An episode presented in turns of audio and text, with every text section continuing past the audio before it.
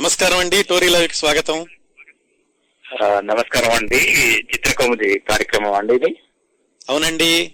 మీ పేరండి? మీరు కిరణ్ ప్రభా మీ- మీ పేరు కిరణ్ ప్రభా అండి? అవునండి. ఆ, నమస్కారం అండి. మీ కార్యక్రమం చాలా బాగుంది. థ్యాంక్స్ అండి. మీ పేరు చెప్తారా? ఆ, నా పేరు వివేక్ వర్జీనియా నుంచి మాట్లాడుతున్నాను. ఆ, చెప్పండి వివేక్ గారు. సా- మీరు సావిత్రి గురించి మీరు కవర్ చేసిన ప్రోగ్రామ్ రియల్లీ ఫాస్టిక్ అండి. రియల్లీ. అంటే I have no words to praise you actually thank you అండి. Because I I I was a hard core fan of Savitri and మీరు ఇన్ని డీటెయిల్స్ ఆవిడ గురించి మంచి చెడ్డ లాస్ట్ దశలో ఆమె పడ్డ um, బాధలు మీరు కలెక్ట్ చేసిన details hats off to you thank you అండి. థ్యాంక్ యూ వెరీ మచ్ చాలా అంటే మీ మీ కవరేజ్ మీకు చెప్పే విధానము రియల్లీ చాలా ఇంప్రెసివ్ అండి. వెరీ ఇంప్రెసివ్ టు ద శ్రోతలు. Thank you thank you thank you very much అండి. ఇంకో పర్సనల్గా నా రిక్వెస్ట్ ఏంటంటే ఇటువంటి కార్యక్రమం మీరు సూపర్ స్టార్ ఎన్టీఆర్ గురించి ఏమైనా ప్రయత్నం చేయగలుగుతారా? ఉందండి మన లైన్లో ఉంది. అయ్యో మా ఆయన్ని ఆయన్ని మనం స్పృశించకుండా ఈ కార్యక్రమం ఈ చిత్రకౌముదికి అందం రాదు. ఎన్టీ రామారావు గారి గురించి తప్పనిసరిగా మాట్లాడుకోవాలండి. ఎందుకంటే ఆ మహామాను కొన్ని వివరాలు మరుగున అనవసరంగా మరుగున పడ్డాయని నాకు భావన. అది లేటెస్ట్ మనసు శ్రోతల మనసుల్లో చాలా అనుమానాలు రేకెత్తిస్తున్నాయి. దీని గురించి మీరు ఇదే మాదిరిగా మీరు ఆ మహానాయకుని డీటెయిల్స్ కలెక్ట్ చేసి శ్రోతలకు మీరు సమర్పించగలిగితే ఐ విల్ బి రియల్లీ వాటి thanks thankful for you forever తప్పనిసరిగానండి. కొత్త సంవత్సరంలో అదే మన మన కార్యక్రమం. కొత్త సంవత్సరంలో తప్పనిసరిగా ఆ కార్యక్రమాన్ని మీ ముందుకు తీసుకొస్తాను.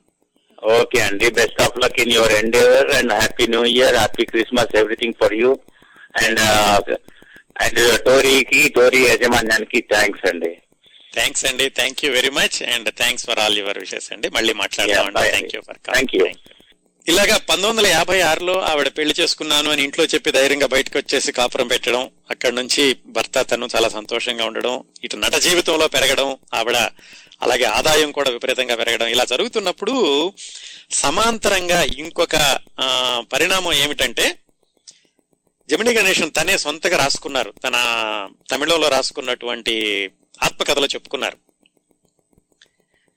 ఆయనకి మద్యపానం అలవాటు ఉంది. అది అరవైల తర్వాత కొంచెం మద్యపానం ఎక్కువగా అవడం మొదలు పెట్టింది ఎంత ఎక్కువగా అయ్యేదంటే వాళ్ళ పిల్లలు వాళ్ళ ఆడపిల్లలు అంటే మొదటి భార్య పుట్టిన పిల్లలు వాళ్ళే తండ్రితో పాటుగా కారులో వెళ్ళి ఈయన ఎక్కడైనా క్లబ్ లోనో బార్ లోనో తాగుతుంటే ఆయన తాగడం అయ్యే వరకు ఉండి మళ్ళీ ఇంటికి జాగ్రత్తగా వెనక్కి తీసుకొచ్చేవాళ్ళట. అది ఆయనే రాసుకున్నారు. ఇంకొక శ్రోత తోటి మాట్లాడదామండి. నమస్కారం అండి. టోరీ లైవ్కి స్వాగతం. నమ- నమస్కారం అండి. బాగున్నారా? బాగున్నానండి. మీ పేరండి? కృష్ణవేనండి చికాగో నుంచి మాట్లాడుతున్నాను. కృష్ణవేణి గారు చెప్పండి. మీ విధానం అది చాలా సూపర్గా ఉందండి. అదే చెప్తామని ఎప్పుడు మాకు ఒక్కోసారి కాల్ కలవదు. బయటకు వెళ్తుంటాం అప్పుడప్పుడు. ఆర్చెస్లో మళ్ళీ వింటాము తప్పకుండా వింటాము. మీరు ఇంకా కంటిన్యూ కానీ మిస్ అయిపోతే మళ్ళీ టైం అయిపోద్ది మీకు. అది చాలా బాగుంది మీరు చెప్పే విధానం అని. చాలా. ఇంట్రెస్టింగ్గా ఉంది కదలకుండా వింటున్నామండి. థ్యాంక్ యూ అండి thank you very much thank you for all your you Savitri ఎంతగా ప్రేమించారంటే భర్తని ఆయన ఏ పని చెప్తే ఆ పని చేసేవాళ్ళు. ఆ పలానా పని చెయ్యొద్దు అంటే ఆ పని చేసేవాళ్ళు కాదు. చెప్పుకున్నాం కదా ఇందాక బట్టలు కూడా ఆయనకి ఏం కావాలంటే అలాంటివే. ఆయన కారు డ్రైవింగ్ మానేసేయమంటే కారు రేసింగ్లో పాల్గొనడం మానేసి అంతగా ఆయన ప్రేమించడం అభిమానించడం చేశారు. ఇట్లా ఈయన రాత్రిపూట బయటకు వెళ్ళడం తాగడం బయట తాగి ఇంటికి రావడం ఇలాంటివన్నీ వాళ్ళ పిల్లల ఇంటికి తీసుకెళ్ళడం జాగ్రత్తగా ఇవన్నీ గమనించి సావిత్రి గారు తానే భర్తతో పాటుగా వెళ్ళి దగ్గరుండి జాగ్రత్తగా ఆయన తాగగానే మళ్ళీ ఆవిడ ఆయన జాగ్రత్తగా ఇంటికి తీసుకొచ్చడం తీసుకురావడం మొదలు పెట్టారు ఆ క్రమంలో ఏమైందంటే ఈవిడికి కూడా మద్యపానం అలవాటైంది. పోనీ అలా అలవాటైనప్పుడు జమినీ గణేషన్ చెప్పలేదు. నువ్వు వద్దు నువ్వు అలా అసలు ఈ వైపుకు రావద్దు నేనేదో ఈ అలవాటుగా బానిసనయ్యాను నువ్వు ఇలా అవ్వద్దు అని బహుశా ఆయన చెప్పి ఉంటే ఎట్టి పరిస్థితుల్లోనూ ఆవిడ తీసుకుని ఉండేది కాదు అని కొన్ని విశ్లేషణలో ఏమైందా అప్పుడు ఏమైనా కానీ మొత్తానికి భర్తతో పాటుగా ఈవిడ కూడా క్లబ్బులకు వెళ్ళడం ఆయనతో పాటు అక్కడ కూర్చుని ఆయన వెనక్కి తీసుకురావడం ఆ క్రమంలో ఈవిడ కూడా మద్యపానం అలవాటైంది. ఒక పాత్రికేయుడు రాశాడు ఒక చోట ఏమిటంటే ఎంత తేడా వచ్చిందంటే నాలుగైదు సంవత్సరాల్లో ఇప్పుడు మొట్టమొదటిసారిగా ఇల్లు కట్టుకున్నప్పుడు పంతొమ్మిది వందల యాభై ఎనిమిదిలో హబీబుల్లా రోడ్లో చెప్పుకున్నాం కదా ఇందాక అప్పుడు ఫంక్షన్ చేశారు. వేలాది పదిహేను వందల మంది గెస్టులు వచ్చారు ఆ గృహప్రవేశానికి. వచ్చినప్పుడు ఇల్లంతా కూడా దీపావళిలాగా అలంకరించేసి దగదగ దగదగమానం అంటారు చూడండి అలాగా అలంకరించేసి పదిహేను వందల మంది అతిథులకి ఆతిథ్యం ఇచ్చి అంతమంది అంత వైభవంగా గృహప్రవేశం చేసుకున్నారు పంతొమ్మిది వందల యాభై ఎనిమిదిలో. అదే ఐదు సంవత్సరాల తర్వాత ఏమైందంటే పంతొమ్మిది వందల అరవై మూడులో ఆదుర్తి సుబ్బారావు గారు తన ఇల్లుని అక్కినే నాగేశ్వరరావు గారికి అమ్మారు. అక్కినే నాగేశ్వరరావు హైదరాబాద్కి తన మకం మారుస్తూ ఆ ఇంటిని సావిత్రికి అమ్మారు. ఆ గృహప్రవేశం పంతొమ్మిది వందల అరవై మూడులో జరిగింది.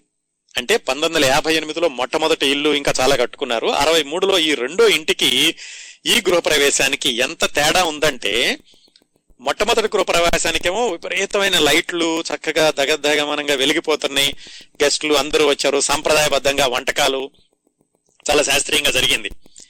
అదే ఐదు సంవత్సరాలు జరి తర్వాత జరిగినటువంటి ఈ రెండో గృహప్రవేశానికి వచ్చేసరికి అంత చీకటి లైట్లు అంటే డిమ్ముగా ఉన్న లైట్లు మద్యపానం అందరికీ కూడా లిక్కర్ సర్వ్ చేయడం ఇలాంటివన్నీ వచ్చేసినాయట ఐదు సంవత్సరాల్లో.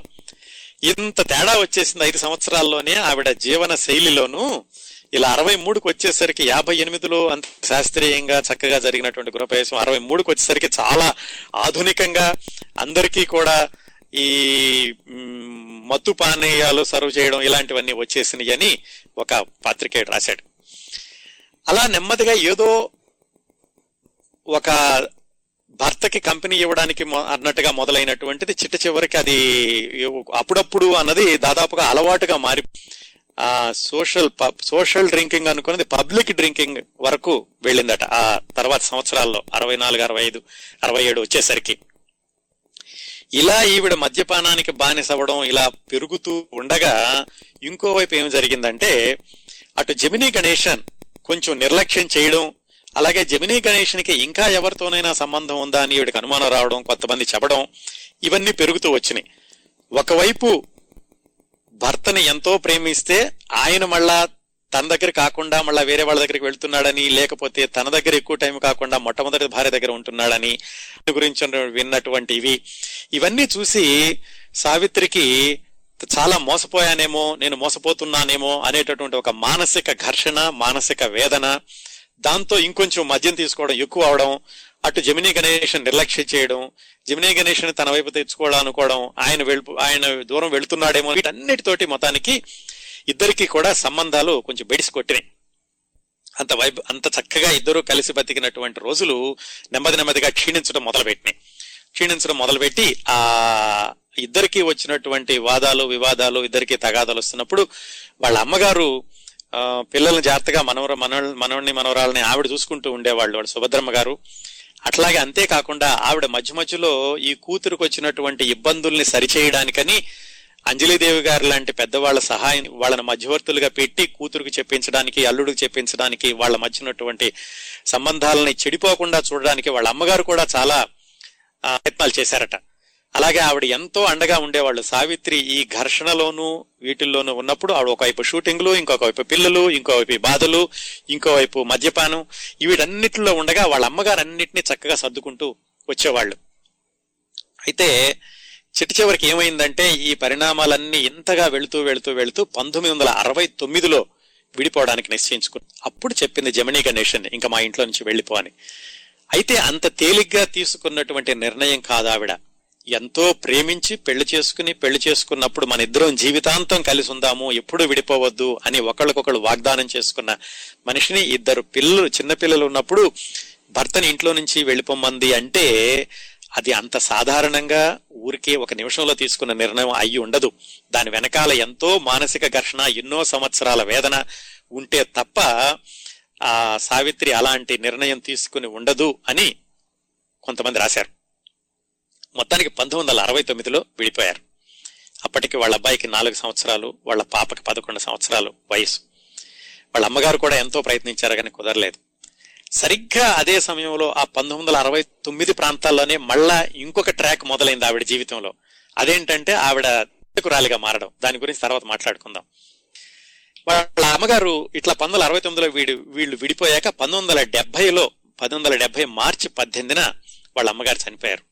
వాళ్ళ అమ్మగారికి కూడా పెద్ద వయసు లేదు. అప్పటికి యాభై మూడు యాభై నాలుగు సంవత్సరాలు. యాభై సంవత్సరాలకి కొంచెం ఎక్కువ ఉండి ఉంటుంది అనమాట ఆవిడ హాస్పిటల్లో జాయిన్ అయ్యి ఎక్కువ రోజులు కూడా లేరు ఒక చెస్ట్ పెయిన్ ఏదో వచ్చిందని హాస్పిటల్లో జాయిన్ చేస్తే హాస్పిటల్లో చేర్చినటువంటి రెండు గంటలకే ఆవిడ హార్ట్ కండిషన్ తోటి మరణించారు వాళ్ళ అమ్మగారు. వాళ్ళ అమ్మగారు మరణించడం పంతొమ్మిది వందల డెబ్బైలో ఇటువైపు సావిత్రి భర్త నుంచి విడిపోవడం పిల్లల్ని చూసుకోవడం మళ్ళా అలా జరుగుతూ ఉండగానే తన దర్శకత్వం అడుగులు వేయడం. అది ఆవిడ జీవితంలో ఇంకొక పెద్ద మార్పుకి దారితీసింది. ఈవిడ ఎంతగా బాధపడ్డారంటే ఈ సంవత్సరాల్లో అరవై నాలుగు అరవై ఐదు నుంచి అరవై తొమ్మిది వరకు స్ట్రెయిన్డ్ రిలేషన్స్ వచ్చినప్పుడు భర్తతోటి ఎంతగా బాధపడ్డారంటే ఆ సమయంలో ఒకసారి విజయవాడ వెళ్ళారు. విజయవాడలో తనతో పాటుగా చాలా చిన్నప్పుడు మద్దాల సుశీల అని ఒక అమ్మాయి తనతో పాటుగా నృత్యం నేర్చుకుంది. ఇద్దరు కలిసి కూడా డాన్స్ లేస్తూ ఉండేవాళ్ళు అని చెప్పుకున్న మొట్టమొదటి వారం. అక్కడికి వెళ్ళి ఈవిడేమిటి? అరవై ఎనిమిది అరవై తొమ్మిదిలో మంచి ఉచ్చస్థాయిలో ఉంది ఆవిడ నటిగా మహానటిగా గుర్తింపులు పొందుతున్న రోజుల్లో ఆవిడ విజయవాడ వెళ్ళారు. విజయవాడ వెళ్ళి ఆ అమ్మాయిని చూద్దాం అనుకుని ఇంటికి వెళితే మళ్ళీ అభిమానులందరూ వస్తారని ఆ అమ్మాయినే హోటల్కి రమ్మన్నారు వాళ్ళ ఫ్రెండ్ని. ఆ మద్దాల సుశీల హోటల్కి వచ్చారు హోటల్కి వచ్చినప్పుడు సావిత్రి ఆవిడతో ఏమన్నారో ఆ మాటలన్నీ కూడా ఈ మద్దాల సుశీల అన్న ఆవిడ మన ఈ లెజెండరీ యాక్ట్రెస్ మహానటి సావిత్రి అన్న పుస్తకం రాసిన విఆర్ మూర్తి గారికి ఇచ్చిన ఇంటర్వ్యూలో ఆవిడ చెప్పారు సరిగ్గా. సావిత్రి ఇలా అన్నారట సుశీల నువ్వు చాలా మంచి పని చేసావు సినిమాల్లోకి రాకుండాను. హాయిగా ఉంటున్నావు. నీ నీ జీవితం నీకుంది. నీ భర్త నీకున్నాడు. నీ పిల్లలు నీకున్నారు. నీ ఇష్టం వచ్చిన తిండి తినగలవు. నువ్వు ఎక్కడికంటే అక్కడికి వెళ్ళగలవు. నీ పిల్లలతో హాయిగా ఆడుకోగలవు. నీ సమయం నీకుంటోంది. నన్ను చూడు నేను సినిమాల్లోకి వెళ్ళాను. కరెక్ట్ అన్ని ఉన్నాయి నాకు. డబ్బులు ఉన్నాయి పిల్లలు ఉన్నారు విపరీతమైన పేరుంది. ఎక్కడికి వెళ్ళినా లక్షలాది మంది అభిమానులు ఉన్నారు కానీ నా జీవితం నాది కాదు. సినిమాల్లో ఆ షూటింగ్ వెళితే వాళ్ళు ఇచ్చిన బట్టలు వేసుకోవాలి. వాళ్ళు పెట్టిన తిండి తినాలి. వాళ్ళు ఏ మాటలు మాట్లాడమంటే ఆ మాటలు మాట్లాడాలి. నాకంటూ నా జీవితం అంటూ లేదు. ఇటువైపు చూస్తే నాకేమో ఈ ఒక ఈ మద్యపానం అనే చెడు అలవాటు ఒకటి వచ్చింది. భర్తతోటి సంబంధాలు సరిగ్గా లేవు. ఇటువైపు పిల్లలను చూసుకోవాలి. ఇంత ఘర్షణ. దీనిలో అందరూ అనుకుంటారు సినిమా తారలు అంటే అన్నీ ఉన్నాయి వాళ్ళకేంటి? బోళ్ళంత పేరుంది బోళ్ళంత డబ్బులు ఉన్నాయి కానీ కానీ మా జీవితం వెనకాల ఇంత విషాదం ఉంటుందని ఎవరికీ తెలీదు. నిన్ను చూస్తే నాకు చాలంగా ఉంది. నువ్వు సినిమాల్లోకి రాకపోవడం చాలా మంచి పని చేశావు. పోనీలే నాకు ఒకటి మాత్రం సంతోషంగా ఉంది. ఏమిటంటే నువ్వు ఆనందంగా ఉన్నావు. నువ్వు ఆనందంగా ఉండడం చూసి నేను సంతోషపడుతున్నాను. చివరికి నాకు ఈ సంతోషమైన మిగిలింది. అని సావిత్రి చాలా బాధగా ఆ చిన్ననాటి స్నేహితురాలతోటి చెప్పుకున్నారట ఈ జరిగేటటువంటి రోజుల్లోనూ. ఈ అరవై తొమ్మిది దగ్గర నుంచి ఈవిడ దర్శకత్వం వైపు అడుగులు వేసేటటువంటి పరిస్థితి ఎందుకు వచ్చింది? అది ఏం జరిగింది? ఆ విషయాలు తెలుసుకోమని ఇంకొక విషయం చెప్తాను. ఇప్పుడు మనం మహానటి మహానటి అనుకుంటున్నాం కదా. ఈ మహానటి అన్నటువంటి ఈ బిరుదు కానీ ఈ పేరు కానీ ఎక్కడి నుంచి వచ్చిందంటే పంతొమ్మిది వందల అరవై నాలుగులో ఇంకా జమినీ గణేషన్ సావిత్రి చాలా చక్కగా జీవిస్తున్న రోజుల్లో హైదరాబాద్లో ఆంధ్ర యువతి మండలి వాళ్ళు ఈవిడ్ని పిలిచారు. మిమ్మల్ని సన్మానం చేస్తాం మీ ఇద్దరికీను రండి అని జమినీ గణేశన్ని సావిత్రిని హైదరాబాద్ పిలిపించి గజారోహణం అంటే ఏనుగు మీద ఇద్దరిని ఊరేగించి అక్కడ ఆవిడకి మహానటి అన్న బిరుదుని ప్రసారం ప్ర- ప్రదానం చేశారు. అప్పటి నుంచి రవీంద్ర భారతిలో మీటింగ్ పెట్టి చేశారనమాట అప్పటి నుంచి అందరూ మహా సావిత్రి అంటారు. కేవలం బిరుదు ఇవ్వడమే కాదు సహజంగా కూడా సావిత్రిని మహానటి అనడంలో ఏమాత్రం సందేహం అలాగే ఇంకెవరికి కూడా మహానటి అన్న ఆ బిరుదుని తగిలించలేదు. అదండి ఆ విధంగా పంతొమ్మిది వందల అరవై నాలుగు అరవై తొమ్మిది మధ్యలో సంబంధ బాంధవ్యాలు బెడిసికొట్టడం భర్త నుంచి విడిపోవడం ఆ పంతొమ్మిది వందల ఈ ఇంకొక వైపు ఈ మద్యపానం అనేటువంటి వ్యసనం కొంచెం కొంచెం పెరగడం ఇంకో వైపు తల్లి చనిపోవడం ఇలా జరుగుతూ ఉన్న రోజుల్లో ఈవిడ దర్శకత్వం వైపు అడుగులు వేయాల్సిన అవసరం ఎందుకు వచ్చిందో తెలుసుకోబోయే ముందు ఒక శ్రోతతోటి మాట్లాడదాం. నమస్కారం అండి టోరీ లైవ్కి స్వాగతం. నమస్కారం కిరణ్ ప్రభా గారు నమస్తే అండి మీ పేరండి? నా పేరు గోలి శ్రీనివాస్ ఫ్రమ్ ఖత్తర్ అండి. ఖత్తర్ నుంచి గోలి శ్రీనివాస్ గారు. బాగున్నారా? మీరు రెండు మూడు సార్లు ఫోన్ చేస్తారు ఇంతకు ముందు. చేస్తుంటాం చేస్తుంటాం రెగ్యులర్గా చేస్తుంటాం సార్. మీరు అట్లాంటి ప్రోగ్రాంలు తీసుకొస్తారు. ఎందుకంటే ఇప్పుడు ఉన్న ఈ రోజుల్లో ఒక గొప్ప మహా నటిని గుర్తు చేసి ప్రోగ్రాం పెట్టినాక ఎలా కాల్ చేయకుండా ఉంటాం చెప్పండి. నిజంగా చెప్పాలంటే ఆమె గురించి అంటే ఆమె బతుకున్నప్పుడు మాకు తెలియదు కానీ ఆమె సినిమాలు చూసిన తర్వాత అంత గొప్ప ఆమెని ఒక నటి అనడానికన్నా నటనలో జీవించిన మొట్టమొదటి గొప్ప వ్యక్తి అనడంలో చాలా బాగుంటది అనిపిస్తుంది. ఎందుకంటే ఆమె నటించడం కాదు నా నటనలోనే జీవించేది. అంత మహా అద్భుతమైన నటి. చాలా వరకు నేను ఆమె సినిమా చూసాను అంటే నేను నిజంగా అంటే ఇప్పుడున్న జనరేషన్ వాడినే కానీ అప్పటి సినిమాలు చూసిన తర్వాత కూడా ఈ సినీ ప్రపంచంలో నేను మొట్టమొదటిగా ఇష్టపడ్డ హీరోయిన్ అంటే సావిత్రేనండి తర్వాత సౌందర్య గారు కూడా ఉన్నారు. ఆమె కూడా ఆమె స్థానాన్ని నా- నటి సావిత్రి గారి స్థానాన్ని అందుకోలేకపోయినా ఆమె దారిలో నడుస్తున్నట్టుగా అనిపించేది సౌందర్య కూడా. సో అలాంటి గొప్ప నటి అంటే ఇప్పుడు సావిత్రి గారి గురించి ఎంత చెప్పుకున్నా తక్కువేనండి. అంటే నాకు తెలిసిన కొంత అంటే ఆమెను చూస్తుంటే ఆమె నటించిన సినిమాలలో ఒక అన్నకు చెల్లెగా నటించినా గానీ అబ్బా చెల్లెరా మన చెల్లె ఇలాగే ఉంటుంది మన చెల్లెనే అన్నట్టుగా సినిమా చూస్తుంటే మనం కూడా ఆమెతో పాటు లీనమైపోయి అందులో జీవించామేమో అన్నట్టుగా రక్తి కట్టించేదండి. ఒక అవునండి. కోడలిగా. చాలా అంటే ఆమె కట్టుబాట్లు చూస్తుంటే మన భారతీయ సంస్కృతి ఏ విధంగా ఉంటుంది? అనేది కళ్ళ ముందు కట్టినట్టుగా కనిపించేదండి. అంతటి గొప్ప. మహానటి మన సినీ ప్రపంచం ఎప్పటికీ చిరస్థాయిగా నిలిచి ఉంటదని చాలా హ్యాపీ. మీరు అలాంటి నటి ఈ రోజు పుట్టినరోజు అని కూడా చెప్పారు. ఆమెకు ఆమె ఏ లోకంలో ఉన్నా కానీ హ్యాపీగా పుట్టినరోజు శుభాకాంక్షలు తెలియజేస్తున్నాను.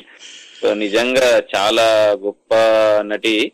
ఆమె నేను చాలా ఇష్టం. అంటే నాకు నిజంగా చెప్పాలంటే చాలా ఇష్టం అండి. ఆమె సినిమాలు చూస్తుంటే ఎంత బాగా అనిపిస్తుంది అంటే ప్రపంచాన్ని మర్చిపోతుంటాం ఇప్పుడు సినిమాలలో ఏమున్నదండి? ఏదో మూరేడు గుడ్డ ముక్కలు కట్టేసుకొని ఉన్నాయని చూపించేయడంలోనే హీరోయిన్ తనం అనుకుంటారు. అసలు హీరోయిన్ అంటే ఏందనేది సినిమా ఒక హీరోయిన్ అంటే ఏంటని ఆమెను చూసి చాలా వరకు నేర్చుకోవాలి. కానీ ఈ రోజులలో అలాంటిది ఏం లేదు. ఎందుకంటే ఎక్కడికి వెళ్ళి ఏం చేసినా మంచిదే మనం సినిమాలో నటించాలి అని మాత్రమే వెళ్ళిపోయే రోజులు. అంటే జనరేషన్ కూడా అలాగే అయింది. ఏం చూ- చూపించకుంటే ఏం కూడా ఏం ఆడే పరిస్థితిలో కూడా లేదు. సో ఓకే కాకపోతే ఇప్పుడు నటించే వారి గురించి పెద్దగా మనం వాళ్ళని చెప్పేది లేదు. ఆ నటి గురించి చెప్పుకోవడంలో చాలా హ్యాపీగా ఉన్నదండి. చాలా. కోసం కిరణ్ ప్రభా గారు ఆమె నటించిన రక్త సంబంధం సినిమా ఒక మంచి పాట కూడా వేయండి సార్. ప్లీజ్ తప్పనిసరిగానండి తప్పనిసరిగానండి నేను వీలైతే తప్పనిసరిగా ఆ పాట కూడా వేస్తాను. ఆ సినిమా గురించి కూడా. ఇంకోసారి చెప్పుకుందామండి. థ్యాంక్ యూ వెరీ మచ్ అండి. Thank you. శ్రీనివాస్ గారు. థ్యాంక్ యూ ఫర్ వెల్ నమస్కారం అండి. టోరీ లైవ్కి స్వాగతం. హలో కిరణ్ ప్రభాకర్ గారు నమస్కారము. నమస్తే అండి మీ పేరు చెప్తారా? నేను మదన్ మోహన్ మేరీలాండ్ నుంచి మాట్లాడుతున్నానండి. మదన్ మోహన్ గారు చెప్పండి. ప్రోగ్రామ్ బాగుంది ఇంతకు ముందు మీరు చెప్పారు కదండి నైన్టీన్ పద్నాలుగు పంతొమ్మిది వందల అరవై నాలుగులో ఆంధ్ర యువతి మండలి అని చెప్పారు ఇప్పుడు. అవును. ఆ సన్నివేశం నేను చూశానండి నేను సెకండ్ ఇచ్చాను వారిద్దరికి. ఆ రోజు సావిత్రి జమ్మి గణేశన్ గారు ఇద్దరు ఏనుగు మీద వచ్చారు. ఇది మీద వచ్చారు. ఆంధ్ర యువతి మండలి బర్కత్పురాలో నేను సెకండ్ ఇచ్చాను ఆ, ఇప్పుడు మీరు చెప్పే సన్నివేశం చెప్పేటప్పుడు నేను జ్ఞాపకం చేసుకొని నెంబర్ వేసుకొని మీకు వెంటనే ఫోన్ చేస్తున్నాను. నేను అక్కడ ఉన్నానండి. నేను ఉండేది కూడా అక్కడే మా ఇల్లు అక్కడే. సో నేను అటు పోతుంటే వాళ్ళు ఏనుగు మీద ఊరేగింపది. ఇద్దరు ఇద్దరు మీద కూర్చున్నారు. నేను ఇద్దరికి సెకండ్ ఇచ్చాను. ఇది సన్నివేశం నా జీవితంలో. ఇప్పుడు మీరు చెప్పిన తర్వాత నా జీవితం ధన్యమైంది అనుకుంటున్నాను. అప్పటి వరకు ఆ- విషయం మరుగులోనే ఉండిపోయింది. సో ఇప్పుడు మీరు నా మనసులో నుంచి ఒక మాటను వెలికి తీశారు మీరు. చాలా థ్యాంక్ యూ ధన్యవాదాలండి మీకు. చాలా కోఇన్సిడెంట్స్ అండి. నేను ఏదో సావిత్రి గారి గురించి ఏదో ఒక ఇన్సిడెంట్ చెప్తుంటే సరిగ్గా ఆ ఇన్సిడెంట్లో ఉన్న శ్రోత ఫోన్ చేయడం అనేది చాలా it's very really I remember right right in front of Andhra యువతి మండలి బిల్డింగ్ బర్కత్పుర చౌరస్తా దగ్గర. అక్కడ నేను చూశాను అది మరి ఏ సందర్భంలో ఆమె హైదరాబాద్ వచ్చింది నాకంత ఐడియా లేదు ఇప్పుడు. ఓకే. సో మీరే చెప్తున్నారు అప్పుడు ఏదో ఏదో ఫంక్షన్ అయింది ఏది మహానటి అని అవార్డు ఇవ్వడం జరిగిందని మీరు చెప్తుంటే నాకు తెలుస్తుంది. Okay okay. చాలా థ్యాంక్స్ అండి. నిజంగా థ్యాంక్స్ వెరీ మచ్ అండి కిరణ్ ప్రభా గారు. థ్యాంక్ యూ మదన్ మోహన్ గారు. థ్యాంక్స్. అండి. బాయ్. సావిత్రి గారి దర్శకత్వ జీవితం ఇట్లా భర్తతోటి విడిపోవడం ఈ స్ట్రెయిన్ రిలేషన్షిప్ ఒకవైపు కొనసాగుతున్నప్పుడు ఈవిడ దర్శకత్వంలోకి వెళ్ళాల్సిన అవసరం ఎందుకుంది ఆ తర్వాత ఆవిడ జీవితం డెబ్బై నుంచి డెబ్బై తొమ్మిది వరకు ఎలాగా పడిపోవడం మొదలుపెట్టింది? దానికి సంబంధించిన కారణాలు తెలుసుకుపోయే ముందు మనుషులు మమతలు సినిమా నుంచి సుశీల పాడిన మరొక పాట రచన దాశరథి సంగీతం టీ చలపత్రం.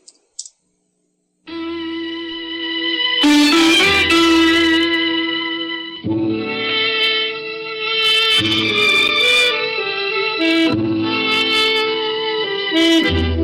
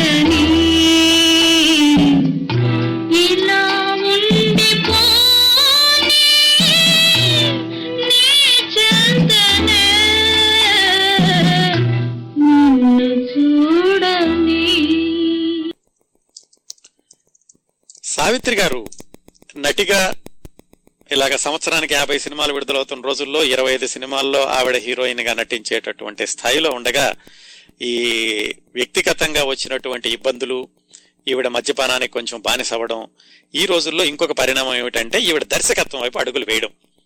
ఇంత మహానటిగా కొనసాగుతున్నప్పుడు దర్శకత్వం వైపు ఎందుకు వెళ్ళాల్సి వచ్చింది అంటే ఈ చివరకు మిగిలేది సినిమా మనం మొట్టమొదట్లో పాట విన్నాను చూడండి సుధబోల్ సుహాసిని అని. ఆ సినిమా అది చాలా క్లాస్ మూవీ. చక్కటి అభిరుచి గల ప్రేక్షకులకు వెళ్ళింది. అయితే అది వాణిజ్య పరంగా అంతగా ప్రేక్షకులకు వెళ్ళలేదు. ఆ సినిమాని తమిళంలో తీద్దామని ఈవిడ దాని హక్కులు కొన్నారు. కొన్నారు కానీ అది తమిళంలో తీయలేదు. ఎందుకంటే తెలుగులో సరిగా ఆడలేదు కాబట్టి. దాంతో దాని మీద పెట్టుబడి అయితే పెట్టారు కానీ దానివల్ల ఏం ఉపయోగం కాలేదు. ఆ తర్వాత నవరాత్రి సినిమా తమిళం నుంచి తెలుగులో తీస్తున్నప్పుడు దాంట్లో ఈవిడి కూడా ఈవిడే నిర్మాత లేకపోతే ఈవిడికి భాగం స్వామ్యం ఉండడం ఏదో జరిగింది. ఆ సినిమా బాగానే ఆడింది. తర్వాత ఏం జరిగిందంటే పంతొమ్మిది వందల అరవై ఎనిమిదిలో స్త్రీలందరూ కలిసి స్త్రీ సాంకేతిక నిపుణులు స్త్రీ కళాకారులు అందరూ కలిసి ఒక సినిమా తీద్దామని నిర్ణయించుకున్నారు. దాని పేరు చిన్నారి పాపలు. విక్టరీ మధుసూదన్ రావు అని ఒక ఆయన ఉండేవాళ్ళు. ఆ మధ్యన చనిపోయారు ఆయన.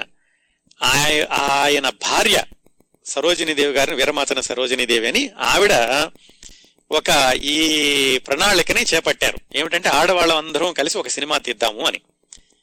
దానికి దర్శకురాలు కూడా ఒక మహిళ అయితే బాగుంటుందని సావిత్రి గారిని అడిగారు. సావిత్రి గారికి అప్పటి వరకు అసలు దర్శకత్వం చేద్దామన్న ఆలోచన లేదు. కాకపోతే ఏమిటంటే ఆవిడ మహానటి నటనలో ప్రతిదీ కూడా ఆ అన్నింటిలోనూ ఆవిడ ఇన్వాల్వ్ అయి చేసేవాళ్ళు కాబట్టి ఆవిడ షూటింగుల్లో అన్ని జాగ్రత్తగా గమనిస్తూ ఉండేవాళ్ళు. వీళ్ళు అడిగినప్పుడు ఈవిడికి ధైర్యం చాలలేదు. ధైర్యం చాలక జమినీ గణేష్ అడిగారు. ఇలా వీళ్ళందరూ వచ్చి అడుగుతున్నారు నన్ను దర్శకత్వం చేయమని చేయమంటారా అని. అప్పటికి బాగానే ఉన్నారు ఇద్దరు. అంటే ఇంకా చిట్ట చివరి రోజులు అనమాట విడిపోవడానికి ఒక సంవత్సరం ముందు. ఆయన కూడా ధైర్యం చెప్పాడు ఏం పర్వాలేదు నువ్వు ఒప్పేసుకో నువ్వు చేయగలవు నీ దగ్గర నీకు ఆ ప్రతిభ ఉంది తప్పనిసరిగా దర్శకత్వం చేస్తావు అని ఆయన కూడా ధైర్యం చెప్పాక సావిత్రి ఆ చిన్నారి పాపలు అనే సినిమాకి దర్శకత్వం వహించడానికి ఒప్పుకున్నారు. ఆ షూటింగ్ మొదలైంది. పెద్ద పెద్ద వాళ్ళందరూ వచ్చి తాతిన ప్రకాశరావు ఆదుర్తి సుబ్బారావు వీళ్ళందరూ వచ్చి సావిత్రికి శుభాకాంక్షలు తెలియచేశారు ఆవిడ మొట్టమొదటి షాటు ఒక కృష్ణుడి పటం మీద తీశారు. తర్వాత షాట్ ఏవో చిన్న బొమ్మలు మూడో షాటు రోజారమణి ఇంకొక చిన్న పాప ఆ బొమ్మలతో ఆడుకోవడం మూడు షాట్లు తీశారు. చూసిన వాళ్ళందరూ కూడా చాలా బాగా చేస్తున్నారు. ఏమాత్రం కొత్త అమ్మాయి డైరెక్ట్ చేస్తున్నట్టుగా లేదు అని అందరూ పొగిడారు. సినిమాలో జగ్గయ్య గారు ప్రధాన పాత్ర. సరే సినిమా షూటింగ్ అంతా అయింది. సినిమా విడుదలైంది. ఒక మాదిరిగా ఆడింది. బ్రహ్మాండంగా సక్సెస్ అవ్వలేదు. ఏది మోగ మనసులు మంచి మనసులు అంతగా ఈ చిన్నారి పాపల సినిమా అంతగా ఆడలేదు. బట్ పర్వాలేదు ఒక మాదిరిగా ఆడింది. దానికంటే కూడా దీనిలో సావిత్రి గారికి జరిగినటువంటి నష్టం ఏమిటంటే దర్శకురాలుగా ఆవిడకి ఏమాత్రం చెడ్డ పేరు రాలేదు. దర్శకురాలుగా చాలా మంచి పేరు వచ్చింది. సావిత్రిలో ఇంత దర్శకత్వ ప్రతిభ ఉందా అని అందరూ మెచ్చుకున్నారు. కాకపోతే ఈ సినిమాకి ఆర్థిక పరంగా పెట్టుబడి పరంగా ఈ బయట ఫైనాన్షియర్స్ డబ్బులు ఇచ్చినప్పుడు సావిత్రి హామీ ఉండి మధ్యలో సంతకాలు పెట్టారు. సినిమా విడుదలైనప్పుడు వాళ్ళందరికీ డబ్బులు పే మళ్ళా వెనక్కి తిరిగి కట్టాల్సి వచ్చినప్పుడు మిగతా భాగస్వాములందరూ పక్కకు తప్పుకోవడం ఆ బాధ్యతలన్నీ ఈవిడ మీదే పడడం దాంతో ఈవిడ తప్పనిసరిగా తన సంపాదనలో నుంచి తీసి వాళ్ళందరికీ అప్పులు తీర్చడం జరిగింది. ఆ విధంగా అనుకోకుండా ఈవిడ పొరపాటు లేకుండా ఈవిడ తప్పు లేకుండా ఈవిడ ఈవిడ బాధ్యురాలు కానప్పటికీ తనకు బాధ్యత లేని అప్పులను కూడా ఆవిడ తీర్చాల్సి వచ్చింది. అక్కడి నుంచి మొదలైంది. ఆవిడ కొంచెం కొంచెంగా ఈ డబ్బులన్నీ పోవడం ఆవిడ సంపాదన అంతా కరిగిపోవడం అనేది అక్కడి నుంచి మొదలైంది. దాని తర్వాత ఏమైందంటే అదే సినిమాని తమిళంలో తీద్దామని చిన్నారి పాపల సినిమాని తమిళంలో తీద్దామని జమినీ గణేష్ అని హీరోగా తమిళంలో విడుదల చేశారు. అది పంతొమ్మిది వందల అరవై తొమ్మిది జనవరి పద్నాలుగు. దాదాపుగా వాళ్ళు విడిపోవడానికి అటు ఇటునమాట తమిళంలో ఒక మాదిరిగా ఆడింది. అక్కడ కూడా పెద్ద నష్టం లాభం రాలేదు. అది కూడా పర్వాలేదు. ఆవిడ్ని బాగా దెబ్బతీసిన సినిమా ఏమిటంటే చిరంజీవి అని ఒక సినిమా తీశారు.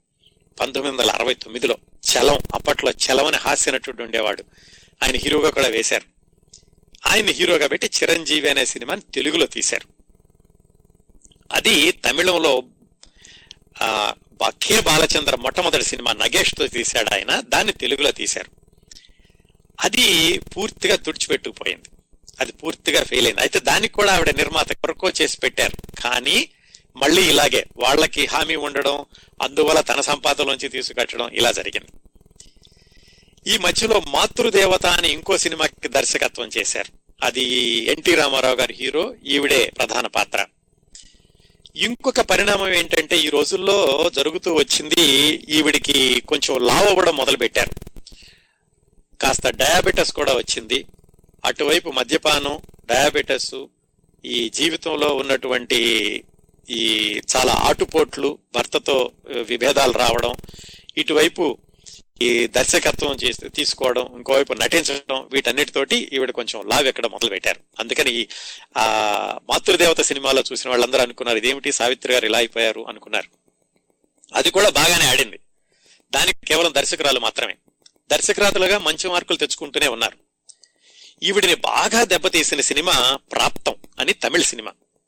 అసలు తెలుగు సినిమాని తమిళంలో తను సొంతంగా తీద్దామని మొదలుపెట్టారు. జమినీ గణేషన్ని ముందుగా హీరోగా తీసుకుందాం అనుకున్నారు. అయితే తను హీరోయిన్గా ఉండి జమినీ గణేషన్ హీరోగా పెట్టి ఈ తెలుగులో పడవవాడిని యారా గోపి అంటుంది కదా ఈ అమ్మాయి. అదే తమిళంలో ఉంటే సరిగా ప్రేక్షకులు చూడరేమోనని ఈవిడనుకోవడం జమినీ గణేషన్ కూడా దానికి సుముఖత చూపించకపోవడంతో ఈవిడ శివాజీ గణేషన్ హీరోగా తనే హీరోయిన్గా ప్రాప్తం సినిమాని తమిళలో మొదలుపెట్టారు. సరిగ్గా అదే రోజుల్లో వీళ్ళిద్దరికి భార్యాభర్తల మధ్యన విభేదాలు కూడా పెరగడం మొదలుపెట్టినాయి. అయితే ఆ సినిమా మొదలు పెట్టారు కానీ రకరకాల కారణాల వల్ల దాదాపుగా ఆ సినిమా పూర్తి చేయడానికి రెండు సంవత్సరాలు పట్టింది. ఈలోగా ఏమైంది? శివాజీ గణేశన్తో సినిమా మొదలు పెట్టి శివాజీ గణేశన్ మంచి హీరో బాగా డిమాండ్ ఉన్న హీరో ఆయన ప్రేక్షకులందరూ చూస్తున్నారు. అయితే ఈ రెండు సంవత్సరాల్లో నాలుగైదు సినిమాలు వచ్చి ఆ నాలుగైదు సినిమాలు కూడా పరాజయం పాలవడం జిమినీ గణేష్కి మార్కెట్ తగ్గడం సినిమా కొనేవాళ్ళు లేకపోవడం మధ్యలో ఒకసారి వచ్చి శివాజీ గణేశన్ ఉన్నారని సినిమా కొంటామంటే ఈవిడేంటంటే పూర్తిగా అయితే కనుక ఇంకా ఎక్కువ డబ్బులు వస్తాయి పాత అప్పులన్నీ తీరతైన ఉద్దేశంతో ఆ సినిమాని అమ్మలేదు అలాగా రెండు సంవత్సరాలు అది తాత్సారం జరిగి పంతొమ్మిది వందల డెబ్బై ఒకటిలో విడుదలైంది.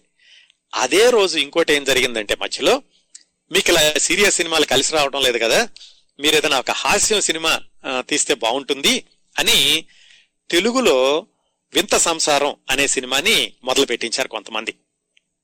దాంట్లో జగ్గయ్య గారి హీరో సావిత్రి గారి హీరోయిన్. అది కూడా మళ్ళీ తమిళం నుంచే తీసుకున్నారు. వియత్నాం వీడు అని తమిళంలో వచ్చిన ఒక సినిమా తమిళలో బాగా హిట్ అయింది. దాన్ని తెలుగులో ఈవిడతోటి తీయించారు. ఈ తమిళంలో ప్రాప్తం సినిమా తెలుగులో వియత్నాం వీడు ఒకే రోజు విడుదలైనవి రెండూ కూడా అట్టర్ ఫ్లాప్స్ అయినాయి. ఈ ప్రాప్తం సినిమా పూర్తిగా తుడిచిపెట్టేసింది. సావిత్రి గారుకి విపరీతమైనటువంటి నష్టాలు తీసుకొచ్చిన సినిమా ప్రాప్తం. అయితే ఈ వి- ఈ విషయాలన్నీ చూశాక చాలా మంది విశ్లేషకులు ఏం చెబుతారంటే సావిత్రి గారు దర్శకురాలుగా ఎప్పుడూ పరాజయం పాలవలేదు దర్శకురాలుగా చాలా మంచి పేరు తెచ్చుకున్నారు. ఆవిడ చేసిన ఒకటే పొరపాటు ఏమిటంటే తను నిర్మాతగా మారి సినిమాలు తీద్దాం అనుకోవడం ఈ ప్రాప్తం సినిమా. అలాగే మిగతా వాళ్ళకి తాను దర్శకత్వం వహించినటువంటి సినిమాల యొక్క నిర్మాతల క్షేమం దృష్ట్యా వాళ్ళకి హామీలు ఉండడం ఆ ఫైనాన్షియల్ వ్యవహారాల్లో తలదూర్చడం వీటన్నిటితోటి ఆవిడ నష్టపోయారు కానీ ఆవిడ దర్శకురాలుగా మాత్రం ఎప్పుడూ పరాజయం పొందలేదు అని చాలా మంది ఆ రోజుల్లో రాసిన వ్యాసాల్లో కూడా రాశారు. ఏమైతేనే మొత్తానికి సరిగ్గా అదే పంతొమ్మిది వందల అరవై తొమ్మిది అరవై ఎనిమిది అరవై తొమ్మిది సంవత్సరాల్లో ఒకవైపు వ్యక్తిగత జీవితంలో సమస్యలు రెండో వైపు ఈ దర్శకురాలుగా మారి నిర్మాతగా మారి ఆ సినిమాల్లో వచ్చినటువంటి ఇబ్బందులు వీటన్నింటితోటి దాదాపుగా డెబ్బై ఒకటి డెబ్బై రెండు సంవత్సర డెబ్బై ఒకటి డెబ్బై రెండో సంవత్సరంలో సావిత్రి గారికి ఆవిడ తిరోగమనం మొదలైంది అని చెప్పొచ్చు అండి డౌన్ ఫాల్ అంటారు. అది మొదలైందని చెప్పొచ్చు డెబ్బై ఒకటి డెబ్బై రెండు నుంచి. నిజానికి ఆవిడకి ఆర్థిక పరమైన ఇబ్బందులు అంటే రోజు రోజుకి గడవడానికి కానీ ఆవిడకి చాలా ఇబ్బందులు పడ్డారు ఆవిడ తిండి కూడా ఇబ్బంది పడింది అని కొన్ని చోట్ల రాశారు. అవన్నీ అబద్ధం. అవి అలా ఏం జరగలేదు.